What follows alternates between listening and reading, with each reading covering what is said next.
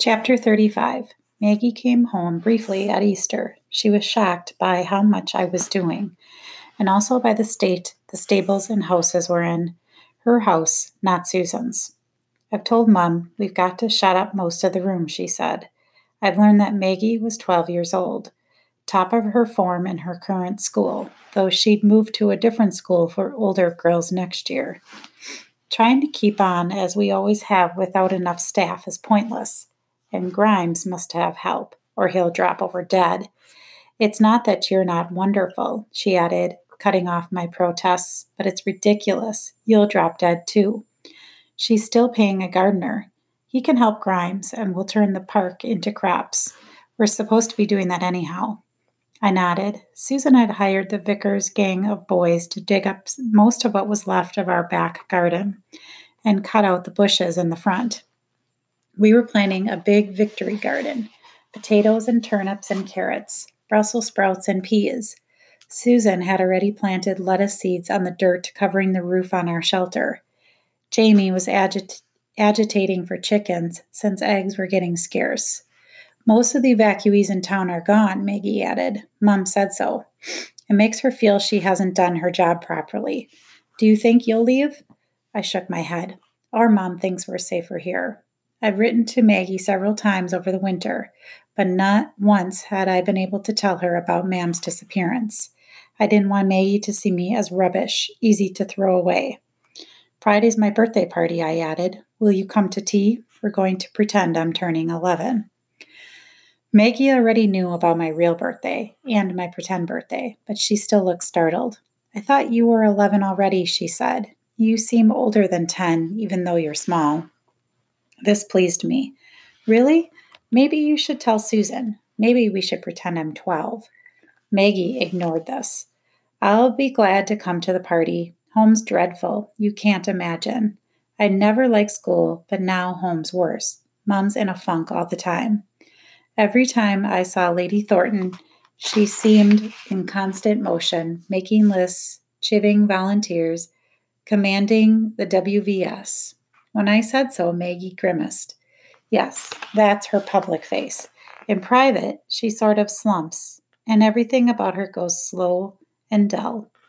I didn't know she'd gotten like this. When she writes me letters, they come from her public side. Jonathan had finished his pilot's training, Maggie said. He had been sent to Stratford RAF base, which was north of London somewhere. Mum can't get past it, she said. Her brothers died in World War I, all three of them, pilots. I shuddered. Maybe Jonathan should have gone in infantry. That's what Dad said.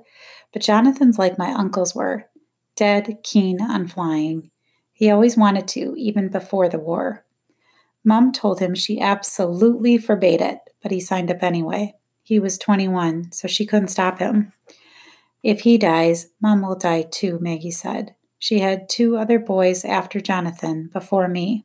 All of them, all three, were named after my dead uncles, and then the other two died of typhoid when they were very small. Then came me, a girl, therefore useless.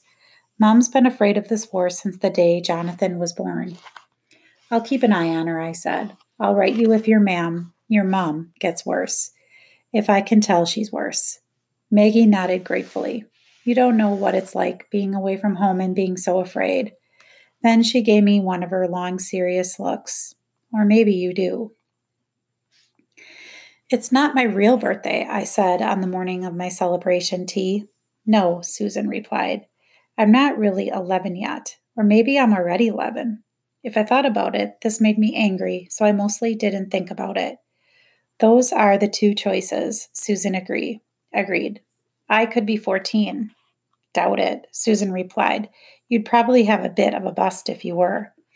This made Jamie snort milk up his nose. I laughed too, and then I started to enjoy the day. Susan had put a cloth on the kitchen table, and wild flowers Jamie picked in a vase in the center. She had saved up enough sugar from our rations to make a little cake. We had meat paste sandwiches cut very thin and fresh radishes, radishes and tiny spoonfuls of custard sauce over the slices of cake. Susan made me a new dress from one that had been Becky's, bright blue, like the springtime sky. She gave me a book called The Wind in the Willows. It was an old book, the cover faded and worn. When I opened it, I saw her spidery handwriting on the flyleaf Susan Smith. And then beneath it, in fresher ink, To Ada with love, April 5th, 1940. With love. It's one of my old books, Susan said, clearing her throat. I'm sorry, I couldn't find a fresh copy in the shops. I looked up. I'd rather have this one, I said. Maggie gave me a little carved wooden pony. It's silly. It came from our nursery, she said.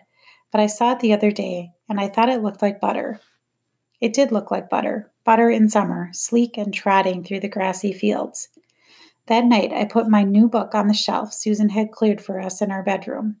I put the pony on the windowsill so I could see him from the bed. I hung my dress in the wardrobe next to my other clothes. I had so much. I felt so sad. Early the next week, Hitler invaded Norway and Denmark. It felt like England had lost a battle, even though I never so much as heard of Norway or Denmark before. As spring continued, Germany took over Holland and Belgium as well. Winston Churchill became England's new prime minister. The war, which had begun to feel like memories of our flat in London, hazy and unreal, suddenly came into sharper focus. Susan had always listened to the news on the radio each evening, but now Jamie and I paid close attention too. There still weren't bombs in London or anywhere else, but the Germans were much nearer to England than they had been. Everyone thought we would be invaded next. The Air Force built pillboxes around our airfield to defend it. The government gave us seven rules. Number one, do not waste food. Number two, do not talk to strangers. Number three, keep all information to yourself. Number four, always listen to government instructions and carry them out. Number five, report anything suspicious to the police. Number six, do not spread rumors. Number seven, lock away anything that might help the enemy if we are invaded. Like what? Jamie asked. Guns? Yes, guns, Susan said. Lady Thorton, for example. Her husband has a whole roomful of guns for hunting game birds. She'll need to hide those away. We haven't got anything here the enemy would want, Susan continued. We don't have anything dangerous or valuable. You aren't to worry, she said. Even if the Germans do invade, they won't hurt children. They didn't hurt the children in Norway or Holland. Somehow, this didn't make us feel better at all. The rumor in the village was that Holland had been full of German spies, sent in before the invasion to help it go smoothly. The spies were called fifth columnists. I didn't know why. Fresh posters went up on the wall by the station, reminding us that England, too, might be full of spies. Loose lips sink ships, the poster said. 26 ships had been sunk in March, 10 in April. It was fewer ships than earlier because now fewer ships were trying to get through the German blockade. Jamie started wetting the bed again. Susan marched him over to the airfield to talk to some of the soldiers, thinking they would reassure him. Instead, the men told Jamie that of course there were spies in England.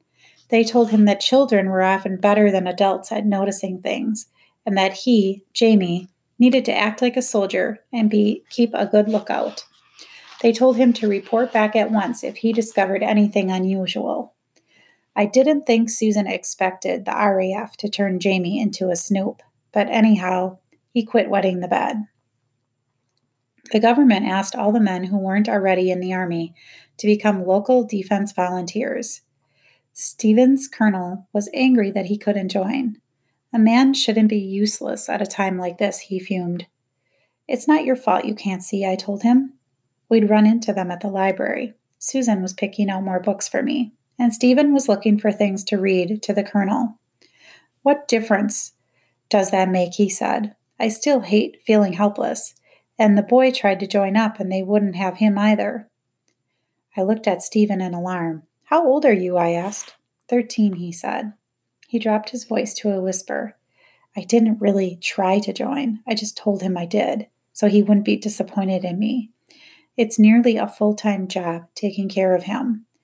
Who does he think would queue for the groceries if I had to go off and drill? The local defense drilled with broomsticks because they didn't have rifles. Jamie said the colonel had donated his guns from when he fought the Boer War. They're, they were actually 50 years old and full of rust. Useless, Stephen said, but it made him feel better. We had to queue for groceries every day now. Meat was on ration, and a lot of other things were hard to find. Onions were so scarce they might as well have been solid gold. No one had realized that all England's onions were imported until they couldn't be imported anymore, and onions took a long time to grow from seed. In the middle of May, Hitler invaded France. The British Army had over 370,000 soldiers stationed there. They fought, and the French fought, but the Germans pushed them back and back. And then came June and Dunkirk. Later, people called it a miracle, but in our village, it felt like a disaster. Chapter 36. We woke to we woke to a vicious pounding on the door. Jamie clutched me. Invasion, he whispered. My heart thumped in my ears. Should we hide? I was ready to push Jamie under the bed when I heard Lady Thorton yell from downstairs Susan, get up! We need you! We need everyone! While Susan flung on her WVS uniform, I clambered down the stairs. Lady Thorton stood in the open doorway, breathing hard as though she'd been running, even though her automobile was waiting in the drive. What's happened? I asked. A ship just docked in the village, Lady Thorton said, full of soldiers from Dunkirk, and they were strafed on their way across the channel. She yelled up the stairs, Susan! Coming! Susan hustled down, stuffing her hair beneath her WVS cap. She paused in the doorway and put her hand on my cheek. You'll be okay? she asked, both of you. Yes, I said. I put my arm around Jamie and we watched Lady Thorton reverse her car in a whirl of dust. It's not an invasion, I said. Jamie looked up at me. Strafe it, he said. Strafed meant shot at from above by an airplane. I took a deep breath. Yes, I said. We'd listened with dread to the radio the night before. The British Army had retreated so far that it was now trapped against the ocean near a French port called Dunkirk. The water was so shallow near the beach there that the Royal Navy, trying to rescue the soldiers, couldn't bring big ships close. The man on the radio had asked anyone with a small boat one that could go close to shore, to loan it to the Navy for getting the men away. I'd seen our village's fishing boats. They could maybe carry a dozen men. I tried to imagine 370,000 men climbing onto boats a dozen at a time. It couldn't happen. There would never be enough boats. If the Germans were strafing them, they would all die. I'll make breakfast, I said, putting on a cheerful face for Jamie's sake. I'm not hungry, he said. I'll make sausages. This brought a smile. The sausages tasted odd, war sausages, mostly oatmeal, I thought, but didn't say. I wondered what sort of meat was actually in them. We did the dishes and got dressed. We could hear planes taking off from the airfield, one after another, dozens of planes. We went outside to watch them. They flew out toward the ocean and didn't come back. I want to go talk to the pilots, Jamie said. Not today, I told him. They're busy. He nodded. They're strafing the Germans. We stood watching the planes for a little while. I itched to be useful, like Susan. I knew I could do something. Jamie looked at me piteously. We can't just stay here, he said. No. Suddenly I knew what we could do. You're going to go to Fred's, I said. You'll help him in my place. I'm going to the village. Jamie started to protest, but I cut him off. I'm a junior WVS member, I said, making it up on the spot. Lady Thorton expects me to do my duty like a soldier. I expect you to do yours. Jamie's eyes widened. He nodded. And you'll stay with Fred until Susan or I come for you, I said. He's to feed you. If we don't come tonight, you're to sleep there. Tell him I said so. Jamie nodded. Can I take butter? Of course. He rode butter around the field often enough. I helped him saddle and bridle the pony. After that, I put on my sky blue dress. I plaited my own hair. I stuffed a pillowcase full of cloth scraps Susan was supposed to be sewing into bandages, and I took my crutches and set off for town. I saw the newsreels later. They didn't upset me, not when I'd already helped Dunkirk soldiers firsthand. But those newsreels showed a lie. In them, the soldiers evacuating Dunkirk looked tired but happy. Under their tin hats, their faces were dirty, but their eyes shone bright. They grinned and waved and gave thumbs up to the camera. Stalwart British fighters, heroic and grateful to be home. Maybe there were soldiers like that somewhere. The ones in our village were shot, dead or dying. Others were sick from the long, terrible retreat, the days without food or water. The men on that first ship who could walk had carried their severely injured comrades into the town hall, the place where I'd stood on evacuation day, waiting for someone to choose me. When I got to town, I saw a woman in a WVS uniform go inside the hall. I followed, pushing open the door. I gagged. The smell of blood hung across the room like a heavy iron fog. But worse than that, people don't tell you. They don't write about it, and they don't put it on the newsreels. When men are horribly injured, they lose control of their bowels. They mess themselves the way babies do. The stench made my eyes water and my stomach churn. The whole room was filled with wounded men on stretchers. I saw Dr. Graham working among Army medics and the WVS. I saw Lady Thorton, her face streaked with blood. I saw Susan, who looked up and saw me. Get out of here, she barked. Already I could see what some of the women were doing peeling away the soldiers' pants and cleaning their naked backsides. They wouldn't want me helping with that. I nodded to Susan and slipped back outside. The street was full of less injured men. Townspeople directed them into the pub, the library, any building with open space. Men stumbled, collapsed, cried. Miss, said one, looking up at me. He sat on the curb with a blood soaked leg held stiff in front of him. Water? I went into the pub. It was full of soldiers and people from the village. If anyone noticed me, they didn't care. I tossed my crutches and pillowcase behind the bar, found a pitcher and filled it, grabbed a mug, limped to the street, and gave the water to the soldier. He drank until the pitcher was empty. I went back and forth carrying water. Eventually, the publican's daughter, who seemed about my age, came out with a heavy bucket. You stand here with the mug, she said. I'll bring buckets back and forth. Soldiers clustered around me, reeking, stinking, filthy, their uniforms crusted with sweat and blood. They drank and drank, cracked lip, cracked lips, haunted eyes. Another bucket of water, and another. The publican's daughter brought more mugs, which I dipped into the buckets and passed around. When the flow of men who could still walk ceased, I later learned that if they could, they went on to the train station and then to an army base north of us. I went into the pub and tried to help the soldiers there. It was the same with them as in the hall blood, filth, exhaustion.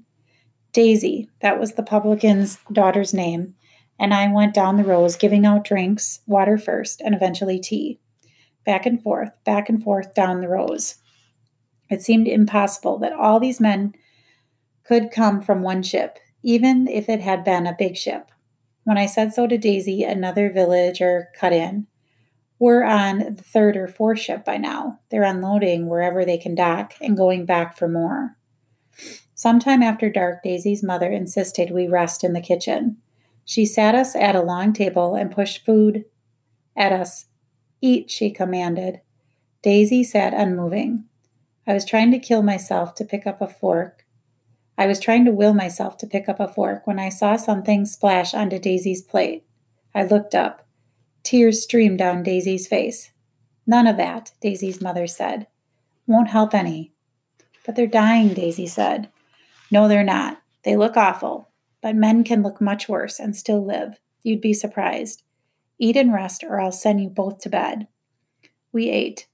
You've ruined your dress, Daisy said. I looked down. My sky blue dress was covered with dark smudges and smears of grime. It's my favorite, I said.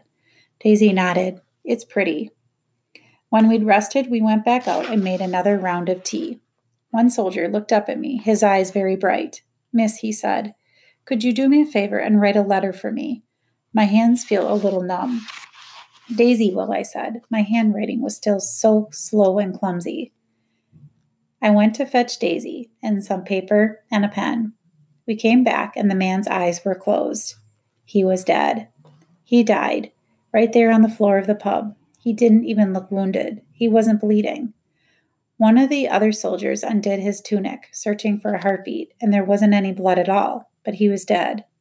The soldiers found a blanket and pulled it over his head. I couldn't breathe. Dead, when he'd just been talking to me. Dead, when he'd wanted to write a letter. A wave of grief washed over me. I started to go away in my head to somewhere safe, to Butter or Jamie or wherever, but Daisy grabbed my hand and squeezed it hard, and I came back. It's really a war now, Daisy whispered. I nodded. One of the soldiers called for tea. Daisy and I brought it to him. Most of the ships that docked at our village the week of the Dunkirk evacuations weren't as bad off as the first few, but all of them contained at least some badly injured men. The ships arrived at all hours. We went from crisis to crisis. The hull never emptied. The Spitfires from our airfield took off and landed in waves, constantly, day and night, flying out to protect the troop ships as much as possible. Meanwhile, the entire village fed and tended the soldiers. Before midnight on that first day, Susan found me at the pub. Daisy's mother told her what we'd been doing. Reluctantly, Susan allowed me to stay in the village. Daisy's mother said I could sleep at the pub with them. The WVS was sleeping in shifts in their headquarters down the street. You're a little girl, Susan said. You shouldn't have to see all this. I'm old enough. I'm helping. I wanted to tell her about the dead soldier, but I was afraid she'd make me leave. She gave me a long look. Yes, she said, you are. The next morning, Susan used the pub's telephone to call Lady Thorton's house and speak to Fred and Jamie. And then we carried on. Whenever Daisy or I grew too exhausted to continue, we crept back to the kitchen and slept on the bench by the door. When we woke, we went back to work. Everyone did. It was lucky Jamie was safe with Fred. Lucky we'd put Bovril outside where he could hunt. Susan and I stayed with the soldiers. It was our turn to fight the war. In the end, 330,000 British soldiers were saved. Winston Churchill called it England's finest hour. It was hard, listening to him on the radio, safely home with Jamie once again, to think that there had been anything fine about the shiploads of desperate and dying men. But at the same time, I felt different. There was a before Dunkirk version of me, and an after Dunkirk version. The after Dunkirk version was stronger, less afraid. It had been awful, but I hadn't quit. I had persisted. In battle, I had won.